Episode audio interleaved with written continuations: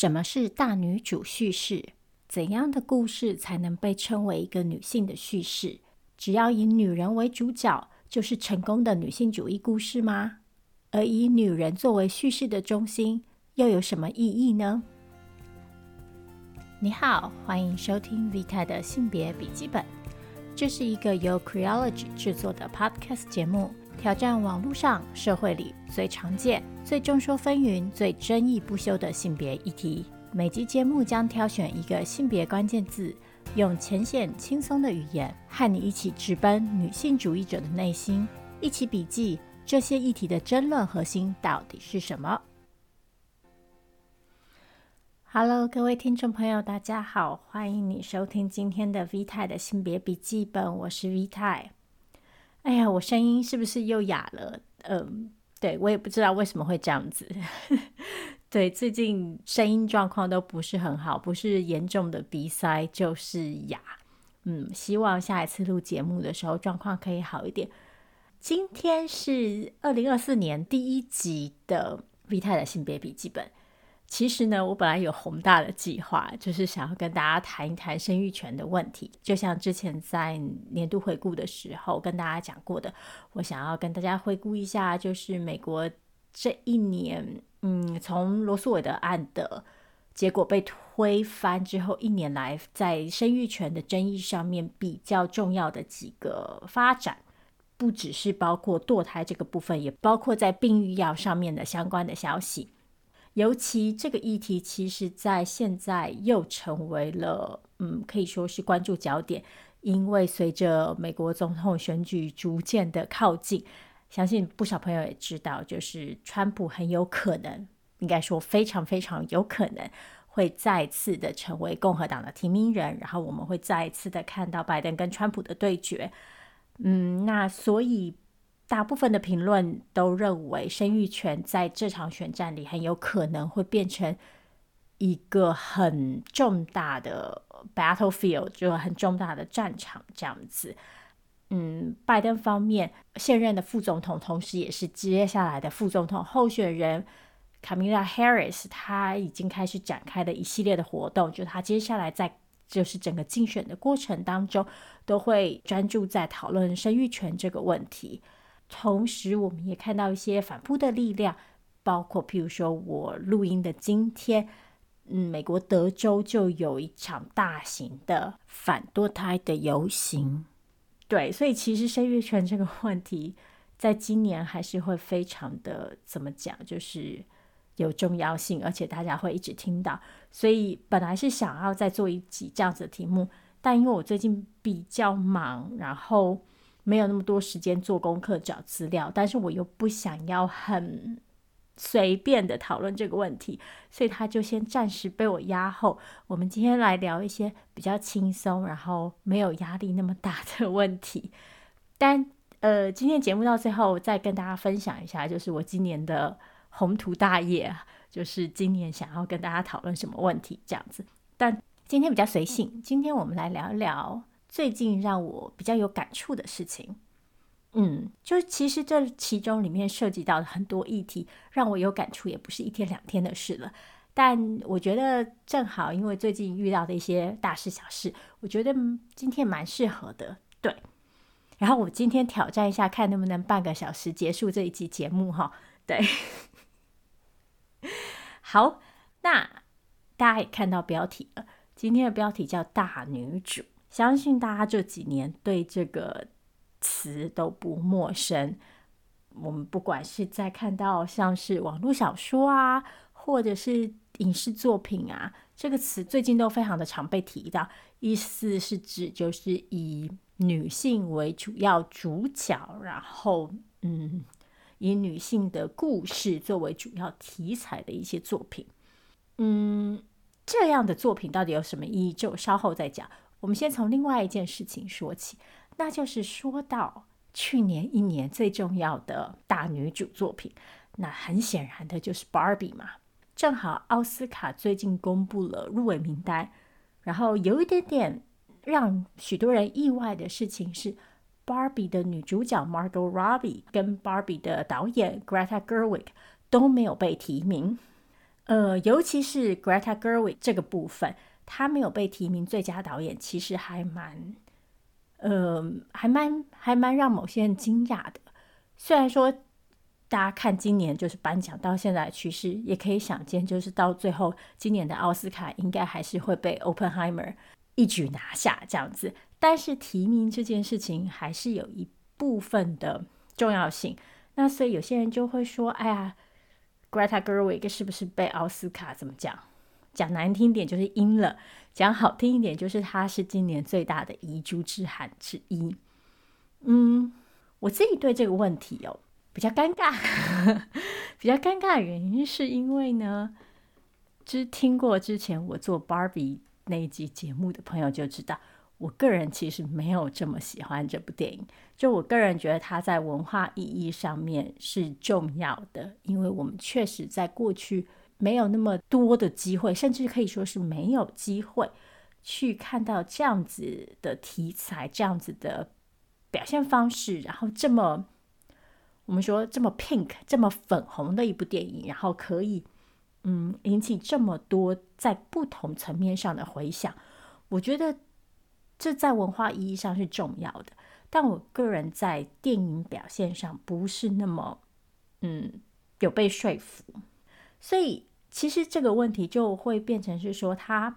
涉及了很多的面向，包括奥斯卡本身代表的意义到底是什么嘛？就是我们到底是要纯粹的奖励，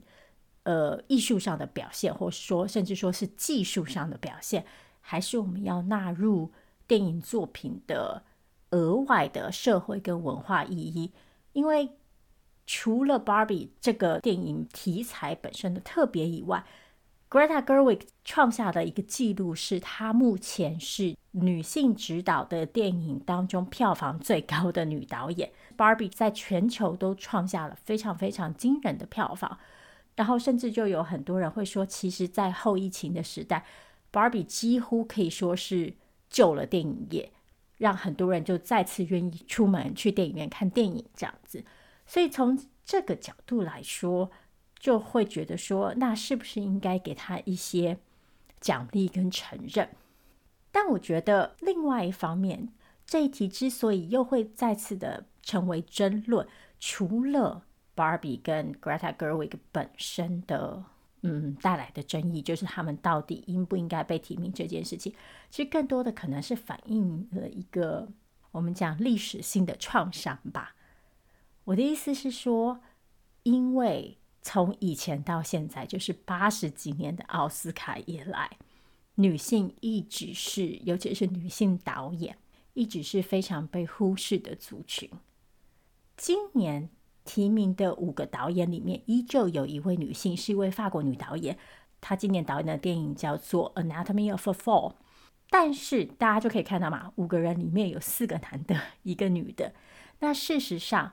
呃，《Anatomy of a Fall》的导演 Triet，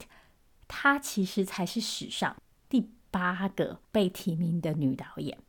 除了她之外，在此之前只有七位女导演被提名过，然后其中只有三位。曾经得过奖，最近一次是在二零二一年，由郑康平以他的电影《Power of the Dog》是拿下了最佳导演。那在那之前，大家比较熟悉的应该就是赵婷，她以《游牧人生》拿下了最佳导演。然后第一个拿到最佳导演的女导演是在二零零九年才发生的，当年的 Catherine Bigelow 以《Zero Dark Thirty》就是在讲。美国暗杀宾拉登的那个故事，这样子，所以你看，奥斯卡这么多年到一直，然后一直到二零零九年才第一次有女导演得奖，所以就很明确的就说明，不管是在奥斯卡本身，或是在整个电影界上面，都有一个很明显的性别不平衡嘛。嗯，我们当然不是说解决这个性别不平衡的最好方式，就是那我们从今以后只能提名女导演。只能给女导演讲，那当然不是这样子，但是这确实是可以提醒我们去看到，就是说好莱坞这个产业，或者说电影这个产业里头呈现的一些性别现象。那事实上，不管是在荧幕上还是荧幕后，其实这个现象都还是存在的。比方说，在荧幕后，二零二三年的一份研究就指出，在两百五十部盈利最高的电影当中，女性只占了百分之二十二的工作人员比例。这其中包括就是导演啊、呃编剧啊、制片人啊等等等等。然后这个数字事实上比二零二二年还少了，就是差不多百分之二这样子，就显示。我们看到的这些电影作品里，它背后的工作人员，然后就整个在就在好莱坞最受瞩目的电影，他们的制作的过程当中，大概只有五分之一的参与者是女性。至于在荧幕上，最新的统计是，就是在盈获利最高的一百部电影当中，大概就有百分之四十的电影是以女性为主角，或是女性跟男性同时作为主角。虽然这个差别没有之前的那么巨大，但大家还是可以看到，就是这其中还是有一点差别的嘛。那要怎么解释这个差别？当然不是女人对制作电影比较没有兴趣，或者是女人比较没有才华。这背后其实可能有很多原因。那包括说不友善的就业环境，那这个不友善可能包括了一方面是工时上的要求。或者是这个环境里、这个产业里持续的性别偏见，甚至可能是这个产业里长期有着性别暴力的问题。大家知道，在 Me Too 运动之后，其实我们听到非常多，就是来自好莱坞的荧幕前的工作者，或是荧幕后的工作者，都曾经反映过他们在工作场合里遭到其他男性的嗯骚扰也好、不当性行为也好，甚至是更严重的强暴也好。那这就很有可能创造出一个相对敌意的环境，让女性不敢、不愿、不能在这些产业里工作，或者是像我们其实可能也可以联想到，就是去年的诺贝尔经济学奖得主 Claudia Golding 她的论述。当时我们也在节目里跟大家分享过嘛，就 Claudia Goldin 提出了一个很重要的概念，叫做贪婪工作。他发现啊。很多女性和男性在刚进入就业市场的时候，他们的薪水标准是一样的，但是他们之间就会逐渐的随着大家的年龄增加，开始出现落差。这个落差，尤其在他们有小孩之后，会变得更明显。那贪婪工作指的是，如今在资本主义社会里，有很多工作，他会要求我们付出无尽的时间跟精力。然后你付出越多时间，譬如说，你可以花越多时间陪客户吃饭，或者是你可以有更弹性的工作时间，你可以随时想出差就出差等等。这些对时间的要求会转换成一个人在这个职场发展的机会。也就是说，嗯，一个人如果越能配合这些不合理的时间要求，他就越有可能在职场上晋升跟获得良好的薪资。这点。就自然很难跟我们的剩余的生活面向，尤其是家庭生活面向做配合嘛。所以就是说，当男性和女性嗯进入了婚育的年龄之后，女性就常常会因为家务工作、育儿工作而不再能配合这些所谓的贪婪工作，然后导致他们在职场上的发展不如男性。所以这是不是也有可能解释了为什么在好莱坞这样子的产业里，因为大家可以想象，可能就是影视产业会是一个工时比较长，而且工时比较不弹性的产业。那是不是因为这样子也导致了，就是在这个产业里女性面临一些逆境？所以我觉得，嗯，这个比例的问题啊，它所要求的绝对不是只是说大家一定都要各占五十。而是这个比例提醒了我们去看见造成这个比例背后的原因，以及他们可能造成的未来的影响。其实这几年我们也可以看到一些新的尝试，譬如说，嗯，今年有一个还蛮令人，嗯，我觉得感动的一个一个作为是，呃，英国的女导演 Emerald Fennel，她之前上一部指导的作品是。叫做《Promising Young Woman》，是在讲一个女性她的好朋友被强暴之后的一个故事。呃，那是一部 非常我自己觉得非常令人伤心，但是非常好看的电影。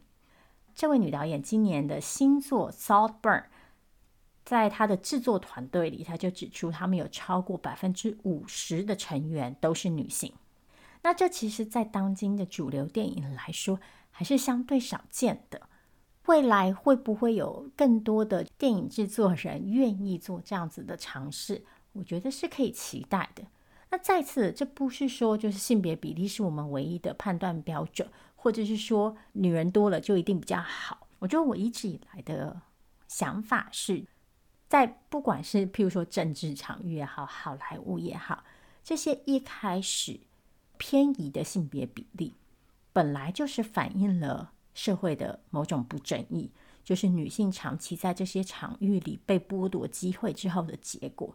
所以，我个人倾向于把这样子的比例的制度，或者是比例上的调整的努力，视为一种矫正手段，就是是去为了修正过去曾经发生过的不平等。另外一方面，我也觉得这是一个引入多元性和代表性的做法，就是像我们 常常提到，就是因为世界上事实上就是有百分之五十的女人呢、所以理论上我们在各个场域里。就是如果以一种很粗糙的方法讲的话啦，我们其实都应该要看到百分之五十的女性被代表嘛。但是事实上常常就不是这样子的。然后这个代表性欠缺的同时，其实也代表了我们很有可能没有办法看见女性作为一个群体里头的多元性。譬如说，当十个女人里面只有两个人可以被挑出来的时候。剩下那个八个女性的所代表的样貌，就有很可能被忽略嘛。那这个被忽略的过程当中，又可能结合了这个社会上其他的压迫体制，譬如说，呃，种族，譬如说肤色，譬如说性倾向。最后的结果就是，就算当我们看到女性的时候，我们看到的还是特定样貌的女性。那有一些同时具有了多重弱势身份的女性。她就会被消失在这些叙事里，我们就从头到尾都没有机会看到他们的故事。所以我自己觉得，思考比例制这件事情对我来说的意义在于去反省过去的不正义，以及去看见我们可以怎么样更好的呈现跟理解我们在这个世界上的所应该要经验的多元性。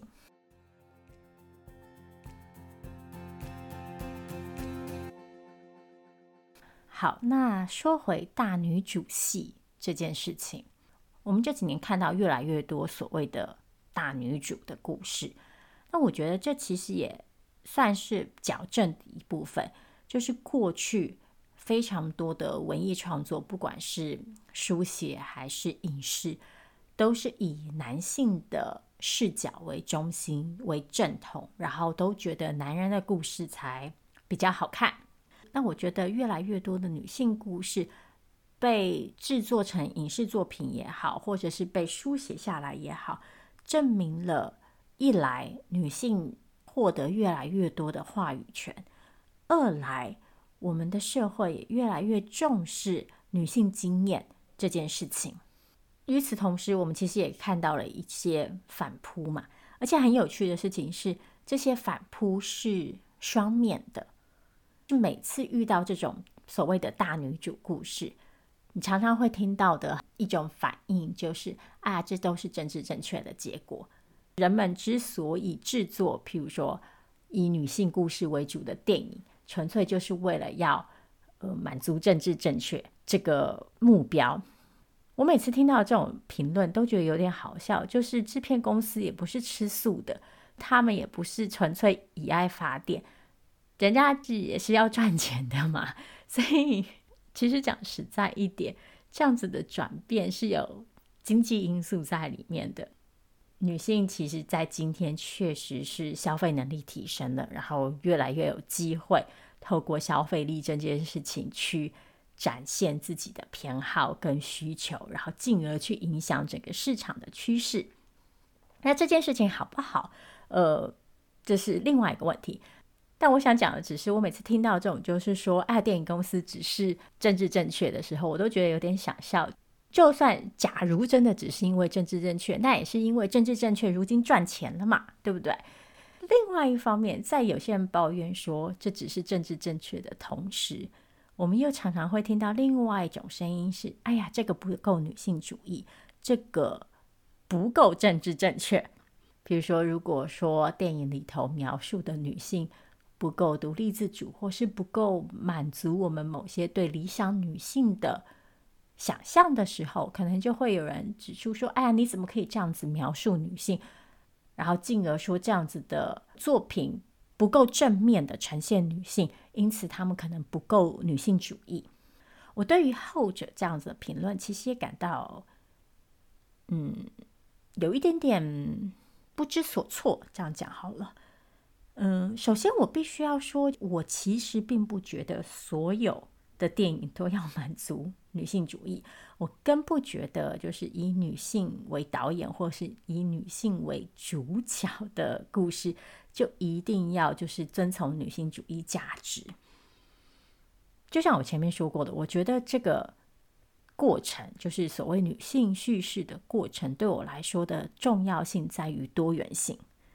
所以，甚至我会说，有的时候，当我们看到了一些可能很不符合女性主义价值的女性故事的时候，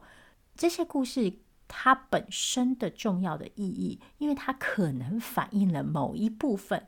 很真实的现实，而这个现实也是我们必须要去面对，然后要看见的。北京大学的戴锦华教授之前在讨论女性电影的时候，他个人的意见是，他觉得所谓的女性电影指的是由女性创作者参与制作的嗯作品，因为在这个过程当中，呃，女性创作者带入了女性的身体经验跟社会经验。那讲到这里，可能就会有人觉得不太同意，因为。女性的性别身份，或是说女性的身体身份，其实不一定能够代表性别意识嘛。但我觉得戴教授想要强调的一件事情，大概可能就是我刚刚说的这个一个真实性的问题，就是假如今天一个女性的创作者，她所带入的是一个我们感觉上没有这么，嗯。政治正确的女性经验的话，就算如此，这还是一种女性经验，这还是一种女性在这个父权社会里生存、长大所感知到、所学习到、所经历到的一个过程嘛。那我觉得从此出发，这样子的经验也是有被呈现的价值的。因此，就像嗯，戴锦华老师也曾经说过，他觉得。他希望女性的电影创作者不要局限于特定的议题。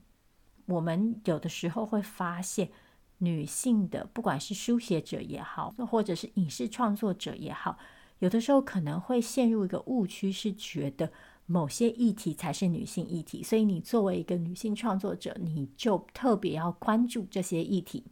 比如说生育，比如说婚姻等等。但是，这是不是反而局限了女性在这个世界上可以尝试跟应该要经历、应该要尝试的领域？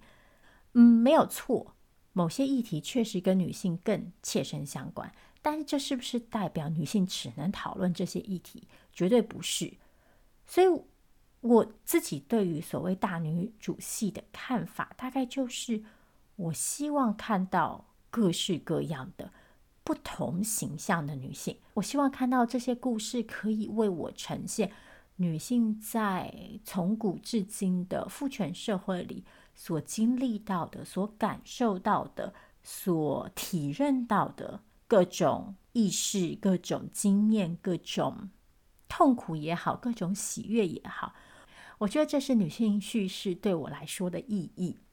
因此，我觉得不是只有像 Barbie 那样子的电影，就是最后。给了一个非常 empowering 的结局，然后跟所有的女性说：“我们每一个人都很美，我们每都很有力量。”这样子才叫做女性电影或是女性叙事。我觉得不是这样子的。我觉得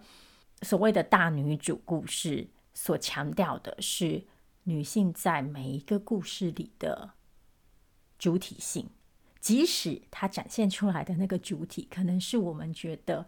嗯非常被父权社会收编的。或者是非常不符合女性主义价值的，我觉得只要那是一种真实的，然后可以完好的呈现出脉络的一种女性经验，我觉得它就是有价值被诉说出来的经验。比方说，讲讲今年的奥斯卡的几个比较受注意的作品吧。比方说，我今年其实要说起来，在性别上得到最大的感动的电影。其实可能有点出乎大家的意料，是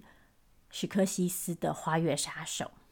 虽然很多人觉得它太长，但是我个人非常非常的喜欢《花月杀手》。我觉得那是一部看了很痛苦的电影，但是它让我在走出电影院的时候相当的感动。我觉得它是一部表面上看起来是从男人视角出发的电影，但是它在其中，嗯。用一种隐晦的方式讨论了一种女性的生命经验，美国的原住民女性的生命经验，包括她们跟土地、跟家人、跟婚姻，然后跟整个社会之间的关系。然后女主角 Lily Garstone 的表演真的非常的好，她在这部电影里，我觉得同时展现出了一种女性的力量跟女性的脆弱。这是我今年。觉得在性别上，截至目前为止，给我比较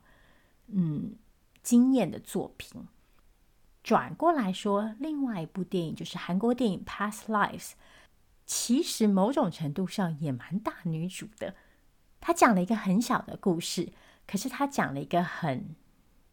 很真实，然后很切身的故事。然后这个故事涉及了一个女性的成长。青春、爱情，还有职业，还有家庭，它没有任何伟大的意识形态要传递。可是，我觉得它是一部非常 feminine、非常女性化的作品。它的导演也是嗯女性嘛。那其实之前也有被提名其他的奖项，但是很可惜在奥斯卡，呃，也成为遗珠之一这样子。或者是，其实这几年我们看到另外一些比较知名的作品，包括了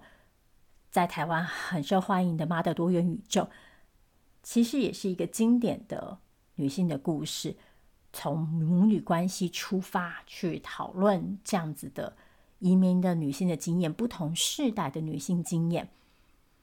或者是前面提到的《Promising Young Woman》。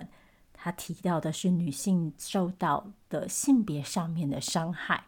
那说到 Barbie 的导演 Greta Gerwig，我之前应该好像也在节目上讲过，就我其实个人更喜欢他之前两部导演作品，就是呃《Lady Bird》跟《Little Women》。我觉得这两部也都是非常非常精彩的女性故事，尤其是我自己很喜欢《淑女鸟》这部电影。我觉得他把一个青春期的女性，她的自我的挣扎，包括身体上的，包括呃与他人感情上的，然后还有她跟她母亲的关系，描写的非常的细致。好，那说了这么多，我其实想要说的就是，我觉得这个女性叙事啊，它是可以非常非常，嗯，它应该要是非常多元的。然后它应该是要好坏兼具的，就是它不只要讲出正面的女性故事，它也要讲出女性的伤痛、女性的挫折，甚至我觉得这些女性叙事也应该要讲出女性的猥琐、女性的嗯挫折、女性的不道德、女性的各种缺失。我觉得唯有这样子的故事。才能展现出来，就是完整的女性的生命样貌，尤其是女性在这个社会下，在我们的社会现实、我们现有的物质基础之下所经历的一种生存经验。像我其实觉得，呃，电影以外，其实我觉得这几年美国的影集也有越来越多这样子的表现。今天我们就先跳过。改天如果大家有兴趣，我再跟大家分享一下，就是我喜欢的以女性为主角的电视影集，或者是说在电视影集里有趣的女性角色。因为其实美国这几年还蛮多电视影集在性别上面的表现让人蛮惊艳的。但我觉得这个题目要是讲下去，我可能就停不下来了，因为我是一个电视儿童，我非常的喜欢看美剧。这个主题，如果我们有机会，如果大家有兴趣的话，我们改天再来慢慢的聊，这样子。嗯。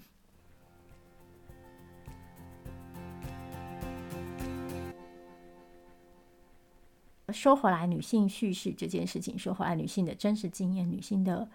多元性，我觉得，嗯，这些文化作品反映的是一个社会现实，也就是女性在父权社会里，过去长期以来被视为所谓的次等人种。我其实觉得讲次等人种不太正确，因为这常就会有人反驳你说哪有啊，女人现在就怎么样怎么样怎么样怎么样，就给你各式各样的例子。我觉得，与其说是次等人种，我还是比较喜欢用凯特曼恩的说法，就是女人没有不被当成人，或是不被当成嗯同样价值的人，但是女性被当成一种特定的人，必须要符合特定的形象，执行特定的角色义务，然后满足特定的期望，这样子的女人才是女人。这相对的状况就是，男性则被视为这个世界的全部的多样性代表，然后男性的叙事常常被视为是唯一的、可靠的、重要的存在的版本。这影响的绝对不是只有文化现象嘛，这影响的还包括我们在生活上所遭遇到的所有的事件。包括了女性的政治参与，包括了女性的医疗，包括了女性的嗯工作等等等等。所以，其实，在今天我们慢慢可以看到，在很多很多社会议题上，有一些新的反思，去思考女性的经验可以如何被看见，然后女性的经验过去如何被忽略，然后我们应该怎么样做出修正。比方说，如果大家有听去年回顾那一集。小叶提到了健康不平等这个问题嘛？那最近正好就有新的研究提出来说，医疗领域过去长期的对女性的健康不重视，然后造成的其实非常巨大的经济损失。我个人对于这个报道心情有点复杂，就是我觉得我们必须要用经济生产力。当做理由才能去证明关怀女性健康的正当性这件事情，有一点悲伤。但说回来，这其实也不是女性专属的，而是一个资本主义的现象，就每一个人都被他的生产力定义嘛。所以我们也会说，我们要关怀劳工的心理健康，因为只有这样子。劳工才能为公司贡献更多的劳动力，或者是我们要平衡工作和家庭之间的劳动负担，因为这样子劳工才可以专心的在职场上为老板们付出嘛，等等等等。好，扯远了。那我要讲的是，就是像健康议题上的不平等，关注的就是过去很多女性独有的健康议题都被视为不重要的，或者是说很多的健康议题其实都以男性的状况为唯一的范本。像在这篇报告出来的同时，《纽约时报》也有另外一篇报道指出说，心脏方面的手术，在过去研究就会告诉你说，哎，手术应该这样做，这样做，这样做。然后新的研究发现说，其实这样子的手术的方式，对于年长的女性是不那么有效的。可是这个问题过去常常被很严重的忽略，因为我们就觉得。男人的身体是唯一的范本，所以只要这件事情在男人身上有效，那就是有效了。然后我们就会去忽略说，那女性的本身的独特的需求是什么？在今天在健康领域上面，我们就会看到越来越多人会去强调说，要看见女性的经验，要看见女性身体的独特性，然后要同时的去为这些议题做付出，或者是我觉得其实。我们讨论生育问题的角度这几年也在变了嘛。我们过去讨论生育的时候，嗯，哎，虽然还是变得不够多啦。我们虽然现在有越来越常去讨论到生育这件事情应该以女性的经验为中心，但很多时候这个经验其实还是被密集的和嗯女性在男性社会里的角色位置连接嘛。而不是真的去考虑到说女性本身的经验和感受，像那天看到一个朋友提，我就觉得实在是太有道理了。就是我们现在讨论生育，虽然我们已经越来越去把生育当成一个社会议题，但我们常常的焦点都还是放在生下来之后，就是小孩怎么养，然后家庭和职场怎么平衡等等等等。那当然这些都是很重要的议题，但是我们可以看到，就是女性在怀孕这一段时间的经历，常常还是被忽略的。就是还是会有非常多人，好像是去想象说，怀孕生产就是，哎呀，小孩在肚子里长大着，叭一声就掉下来，然后不会去关心女性在这段时间里所经历的各种生理、心理和社会性质上面的改变。我觉得这也是一种我们对于女性视角和女性经验的关怀的缺失。然后，当然还有这几年。非常重要的，让我们看见女性经验、听见女性声音的事情，就是性别暴力的讨论嘛。虽然再一次必须要说，很遗憾的是，我们必须要透过这么巨大的伤害，才能看见女性作为一个人的意义。但终究，嗯，我们还是透过了这些勇敢发声的女性，而有了一点点的机会去看见。女性在父权社会里所受到的待遇，不知道大家有没有注意到？从去年到今年，在好几个国家都发生了对女性性暴力的抗议，包括去年年底在意大利，因为一位女学生被她的前男友杀害，然后引起了全国的愤慨。意大利的统计是，每年大概都有超过一百位的女性被杀害，那其中大多数的女性都是死于认识的人手上，尤其是他们的前任或现任伴侣。同样的问题其实也在阿根廷引发了抗议，或者是最新的是这个礼拜在肯亚，我们可以看到世界上很多的女性透过其他女性对于暴力的分享。然后以此作为一个为自己赔礼的方式，然后去主张女性的诉求，然后去强调女性的不平等经验。那最后是，我觉得这个女性叙事的嗯讨论，还有一点是值得我们思考反省的事情是，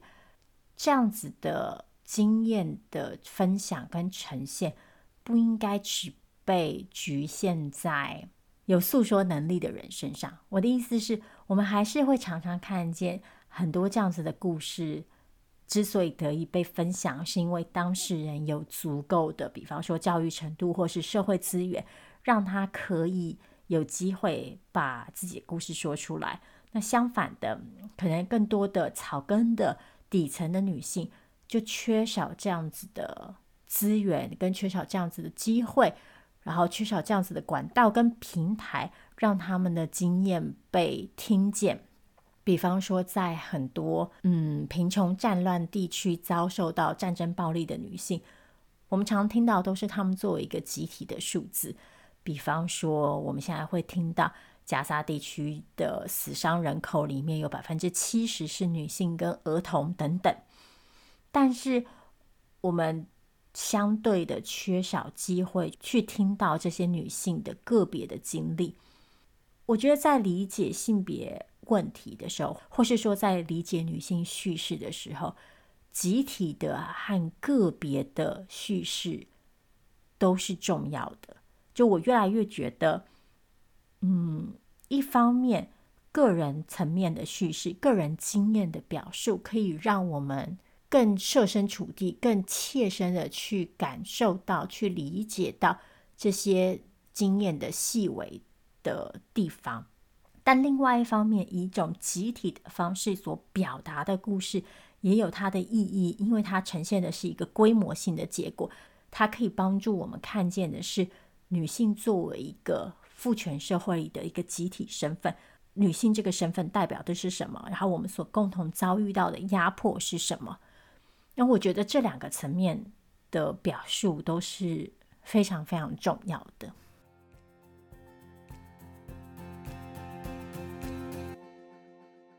好，其实我的提纲上还有更多原本想要跟大家聊的东西，但是因为这集节目时间已经非常非常长了，我开头的时候说好要三十分钟结束的这个承诺已经被打破了，但是我坚决不要让这集超过一个小时，所以今天的节目就先暂时跟大家聊到这里，剩下的事情有机会的话，我再找时间跟大家分享。嗯，最后跟大家说说就是。基于这个，觉得理解女性经验的重要性的一个感悟，今年在 Vita 的性别笔记本这个节目里，也希望可以继续朝这个方向前进。所以今年目前有一些比较关心，然后比较想做的主题。当然，第一个就是之前跟大家说到的，就是生育权的问题。这个我保证，不见得是下一集节目，但是。嗯，上半年我们一定把这题做出来。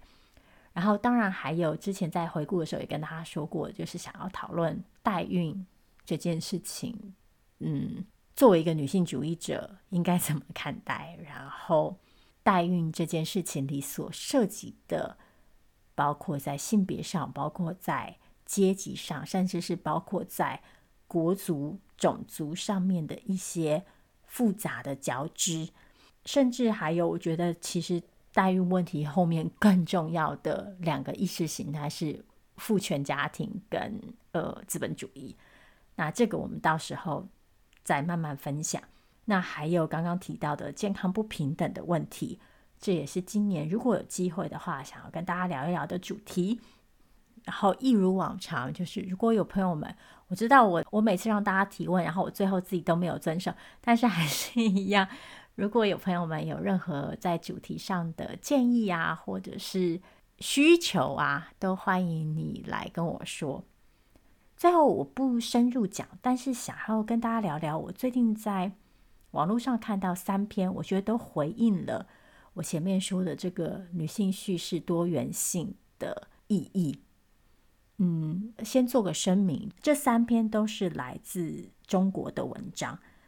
我知道有些朋友可能会对这个部分比较敏感，然后比较介意，先跟大家说一下，也顺便解释一下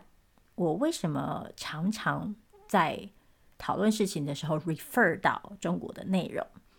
嗯，一来是因为我自己在这方面对于中国社会，尤其是中国社会这几年在性别议题上面的发展，相对的有比较高的兴趣，所以我确实会去看比较多中国媒体的内容。另外一方面也是，我也是觉得，作为华语社会，哎，这是正确的词吗？我不是很确定。但总之就是，我觉得台湾跟中国的社会，尽管非常的不同，但还是在某些地方上有着互文性和参考性。所以，嗯，有的时候确实比较偏好从那边找资料。那当然还有一个原因，就是也是比较省时间嘛，因为。读英文或读德文还是比较耗时的这样子，所以跟大家说明一下，这是为什么我时不时会引用到中国方面的嗯资料的原因。好，说回原本要说的事情，就最近在网络上看到了三篇自己很喜欢的内容，一篇是伊藤诗织的访谈，关心性别暴力问题的朋友们应该都对伊藤诗织。不陌生，他可以说是只身改变了，或者只身挑战了整个日本社会对于性别暴力的看法、认知跟文化。